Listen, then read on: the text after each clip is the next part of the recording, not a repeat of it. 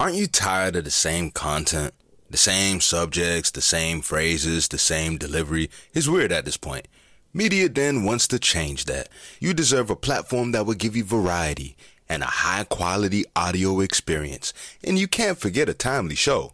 Media Den provides short-form podcasts that trim the fat without destroying the details. Now, you don't have to feel committed to what everyone else is talking about. Just niche shows that won't just interest you, but save time. Stay up to date with all of our shows by subscribing anywhere you get your podcasts. Media Den Network. It's all in the content. This episode is brought to you by Only The Real Entertainment and Media Den Productions. To Livingston, Jordan. Oh, a spectacular move by Michael Jordan. Iguodala to Curry, back to Iguodala, up for the layup. Oh, blocked by James. They do have a timeout. Decide not to use it. Curry, way downtown. Bang! Bang! Oh, what a shot from Curry! With 0.6 of a second remaining. Hey, man, say what's going on with y'all, man? Another episode of Real Hoops. I'm excited. You know, preseason on, WNBA finals on. Yes, sir. All right, so my Heat played, you know how I've been cooking the Heat this all season for not getting Dame. Looks solid, though, you know. Had Tyler Hero leading the team, 22 points. Triple J. Yeah, the Heat Triple J, by the way, not Memphis. 13 points. Looked very in control. Looked very mature. You know, it's a lot different when you have all 4 years in college. You're kind of almost a seasoned veteran. We've seen 4-year players before come into the league and immediately contribute, like a Tim Duncan, like a Damian Lillard, most recently, like a JJJ. Buddy Howard is another 4-year player as well. So we've seen these 4-year players come in with, a lot more experience than a 19-year-old who's a one and done and, just going in, doing what they need to do. You had Nikola Jović. Word on the street is they're evaluating his knee. No injury report on that yet. And then JJJ, Jaime Jaquez Jr., strained his left groin in practice today. I've either strained or pulled my groin. It's never fun. It's very hard to pivot. I just tried to play ball on Saturday on it. It wasn't fun. Wasn't mobile defensively. I was limited to being a shooter and very limited motion. I probably shouldn't even be playing. But I'm 100% would rather roll my ankle than to do anything with my groin. It's not fun. Recovering. And they played Charlotte. Charlotte, Fani Willis, I know they're looking at Charlotte right now like, oh, hold on, let's build up this case. I'm kidding. Charlotte is cooked. The arrest warrant is out for Miles Bridges. So the word on the street is it's related to a prior domestic violence incident. It didn't involve any new allegations of physical violence. It's related to the violation of protective order. So we're looking on that. And, I just spoke about the Charlotte Hornets a couple weeks ago and I got a lot of love. Kai Jones went on Twitter and publicly asked for a trade, and the Hornets waived them, which is crazy. It's the craziest thing I've ever seen. I really hope that brother gets some help.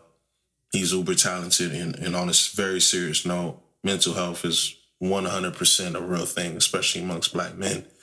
I wish somebody could sit him down or, speak to him. You know what I'm saying? A lot of times we come from these places and a lot of things are going on the exterior that we don't know about. We just saw Michael Beasley sit down with Ryan Clark and those guys. And, he really put context into his career with exactly the exterior things going on besides the on-the-court issues. Sometimes, the off-the-court issues affect your ability to play on the court because it takes a lot of things to be good in this league. You know what I'm saying? And everybody come from different backgrounds. Everybody come from, different traumas. So definitely, somebody need to talk to my brother and Kai. Stop. Real talk. But I'm excited. You guys, I watched my first WNBA game, and I don't remember how long. I watched some game one. I didn't really catch game two. I was caught up doing some other stuff, handling business with, you know, the music. So I loved it. Super skilled.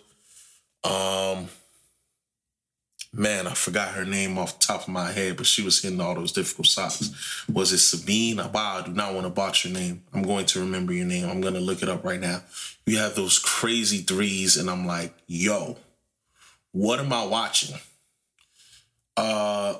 Anyways, in order to... Here we go. Johannes. Wow. Ooh, botched your name. I'm completely sorry. You can tell I'm new to this. I apologize. Marine Johannes. She stood out.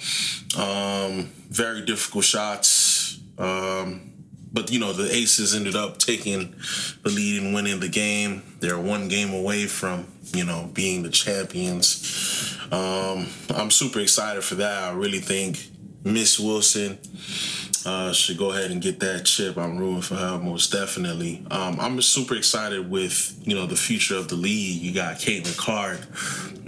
You got the LSU ladies with Angel Reese and a few others who I think is going to take this league higher. You had the LeBron James at the game tweeting about it. Very helpful with his millions and millions of followers. I salute LeBron. He's always been an ambassador, not only for our league, but for the WNBA. And I think it's very, very important that he was there.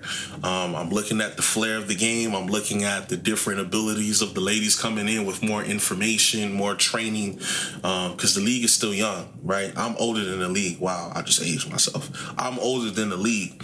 So it's very, very young and very new. So, you know, more information, more training, more ability to have women take basketball serious, which is going to have more income coming into the league as far as marketing, and it's going to incentivize more young ladies wanting to hoop. So I'm here for it. Shout out. So we're going to get into real talk. Look, I don't know about you, but I like my hoops unfiltered, especially if it's about that Miami Heat. Heat Nation, stand up. Yeah. If you do too, then tune in to Real Hoops. There's nothing better than hearing straight up unadulterated talk about ball and all the chaos that comes with it. You can go find Real Hoops on all podcast platforms. Go enjoy and run it up for your boy. Yeah, man, I'm excited about this one because, see, Real Hoops is Real Hoops. We like to talk hoop. But this one, I'm seeing a lot of journalists, you know, Chad, Ochocinco, Shannon Sharp, Gilbert Arenas talking about Joe Budden and Drake's debacle, kerfuffle, debate, whatever you want to use. And I wanted to jump in because, with respect to all of these gentlemen, you guys know where I stand in this pod in terms of being careful of how I speak about players because I didn't play. This is completely different. I am an artist, like an actual current artist who's doing this on pretty much the daily, you know what I mean? When I couldn't catch game two, I was handling literal music business. So let's talk about it. For all the dogs come out, if you listen to the end of last week's pod, I'm telling y'all that was what I was tapping into. So for all the dogs come out, 23 records, and Joe being Joe, was voted the number one pod, hip-hop pod in the world. People are waiting on his opinion, and everybody knows his history with Drake. And if you didn't know, Drake, you know, in 2009 said that he was influenced by Budden, and they had their beef in 2016. You know, they're back and forth. Joe released 4 diss records, and you had Drake on the French Montana with the pump it up, that record with French. And, you know, when after Joe put out those, you know, those disses, Drake never really formally responded to him. So Budden basically is saying, wow, I didn't mean to play that right now. But what Joe was saying is that, bro, he's basically saying he missed it when Drake rapped, like the other rappers would hit him. Instead of, you know, the younger guys, the young streamers like a Kai Cenat, etc. Now, I was flat out asked, is Joe right? I think he is, but I also think Drake is right. And I'm going to contextualize the situation because you have to look at it from both places. And I'm in a unique position where I'm literally both people. I'm Drake and I'm... Whoa, let me relax. I'm not Drake. I'm nowhere near Drake. I'm just a guy from Broward County. Definitely not as rich. Definitely not as relevant. I'm just saying I rap. We share the same experience. So I'm Drake. I'm not saying I'm Joe Budden either because I'm not Joe Budden. He's the #1 podcast in the world. I'm just a little dude from Broward. But I part two. So I'm both. You have to have an opinion because they're looking to you for an opinion. But to contextualize Drake first, for the people listening, for those that don't know, Drake signed a $500 million record contract that he boasts about. And if you know anything about Drake, 90 to 95% of his career that he says on these records are true, and you can actually track them down and find these things. So yeah, what does that $500 million consist of? If you go back and listen to Scorpion, his 2018 project, he goes, as soon as the album drop, I'm out of the deal. And this is the outro to the first side of it. Okay. And then he, drops the record with Dirk in 2020. I'm looking at the credits and I don't see Universal. See that he basically owns his publishing. Okay, that's kind of on brand. He released the Dark Lane demo tapes, which is pretty much leaks. And then he releases that with Dirk. And I'm just looking at the bottom, and I don't see Cash Money. I see he basically went to the Universal directly, or I forgot exactly who he went to directly. But let's just say he signed that deal right after Scorpion. He put out Dark Lanes, Demo Tape, which is basically a tape. And then Certified Lover Boy drops. Way too sexy. I want y'all to follow me here.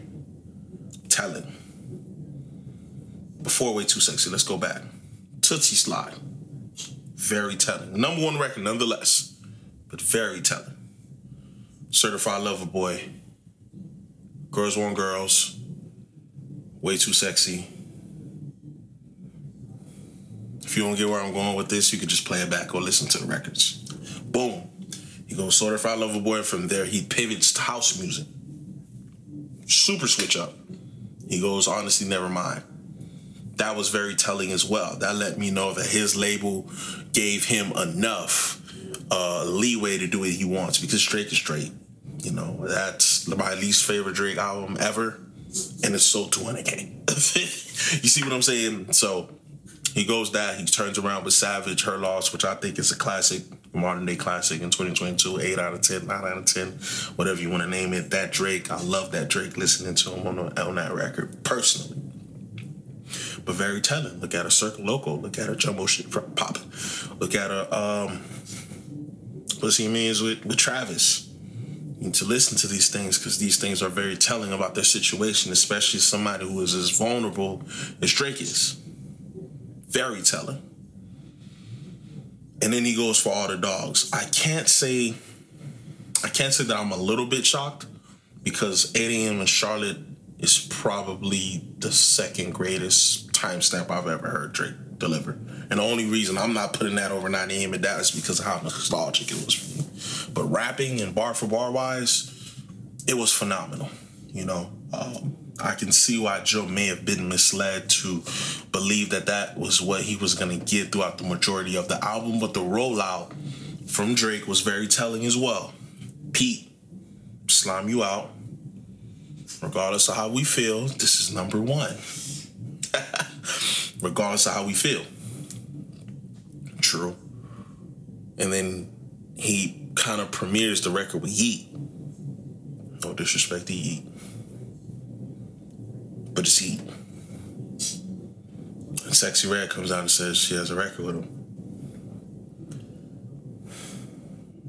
Yachty, he's been running around with Yachty for the past 2 years. They've been tight for super long. Shout out Yachty, but this ain't a little bull. He said that in 2016. They're tight, on tour together. Yachty's damn near executive producing his music these days.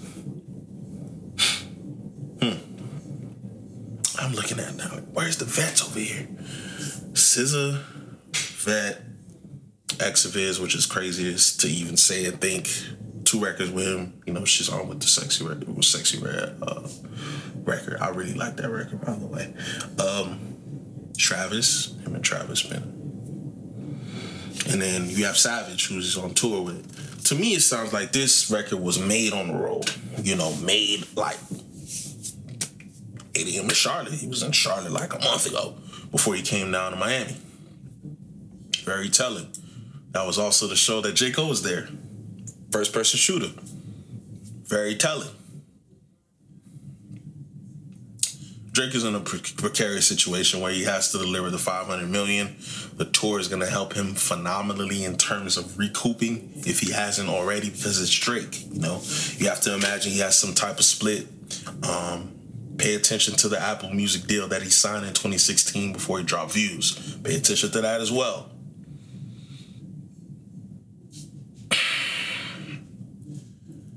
Now, Drake is looking at his shows and he's seeing the demographic that is actually coming out to see him and pay his pocket. And Drake is in a peculiar situation because he has a wide palette. College kids are there. Old people are there. People that are around my age, around late 20s, early 30s, around my age are there. He has a wide palette to feed. International as well, as you can see by the Bad Bunny feature. All right, I got it. These are the people that I'm seeing coming to my show. I got to make music for them. Now, Joe, anybody who follows Drake, I knew Drake when I was in middle school, 2007. Comeback season Drake. Go listen to Giddy. Go listen to Barry Bonds Freestyle. Go listen to Get Over It. You know, those records are the Drake that I grew up with. This is like just before...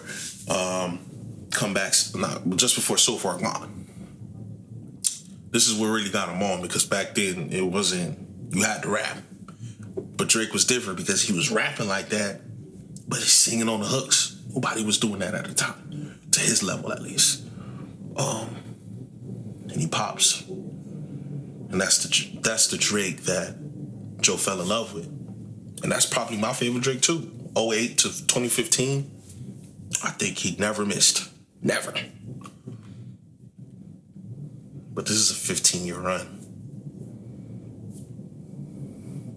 Who has done 15 years before? Straight. No breaks. Even in years that Drake wasn't dropping, like 2014, and in the in-between years, like 2012, he's everywhere. Never took a break. But you can still find a way to criticize. You got to, Joe. You're Joe.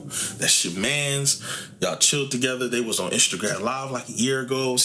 And Drake said he was going to do the pod and whatnot. They have this weird love-hate relationship like a lot of these other industry cats do, you know. But you got to keep it honest. You could love the record, but you could also miss the old Drake.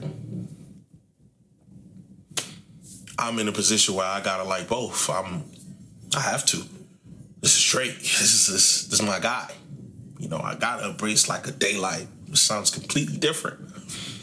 I have to embrace some of these records that I probably wouldn't think that Drake would make, but he's in a position where he has that wide palette to feed. Now, I do think Joe stepped a little bit out of bounds speaking about his personal life, but again, Drake only puts in his music his actual personal feelings. And vulnerability is what got him here. You know, I know that you don't want to get a billionaire talking about his heartbreak, and you shouldn't feel that way, but I mean, how can you tell him how to live his life? If he wants to do that with the 25-year-olds, so be it. If he wants to hang out with Yachty, so be it. You got to allow people to grow. You know what I'm saying? It may not be the growth that you were looking for, because had we had the Drake that we had from 2008 to 2015, y'all would have turned on him the same way y'all turned on Da Baby, the same way y'all turning on Lil Baby, the same way y'all turning on Meg Thee Stallion, the same way y'all turn on all these artists who find their pocket and they stay there. Allow artists to grow. Please, ladies and gentlemen, I really would appreciate that as an artist. So tomorrow, what we got? We got West Side Gun, tapped into that. He's hard. We got Thug dropping a single, tapped into that, free Thug. And we got my boy Offset. Oh, my God. Hardest cover art of the year goes to Offset. I'm sorry. Offset falling with the fire. Ooh, I can't wait. The track he got with his wife is amazing. I love Jealousy. I love Fan. The track that he just dropped today with Don Toliver. I'm going to be tapping into that first. I'm going to keep it honest with y'all. I love both of the other artists that I just, you know, shout out West Side Gun, shout out Thug. But the Set album, first thing I'm hitting play on at midnight. Shout out Theado. This is a longer pod. I really wanted to get to the crux of the matter. Very personal to me. I appreciate y'all for sticking around. Shout out to y'all. I'm out of here. It's Young Rilla, baby.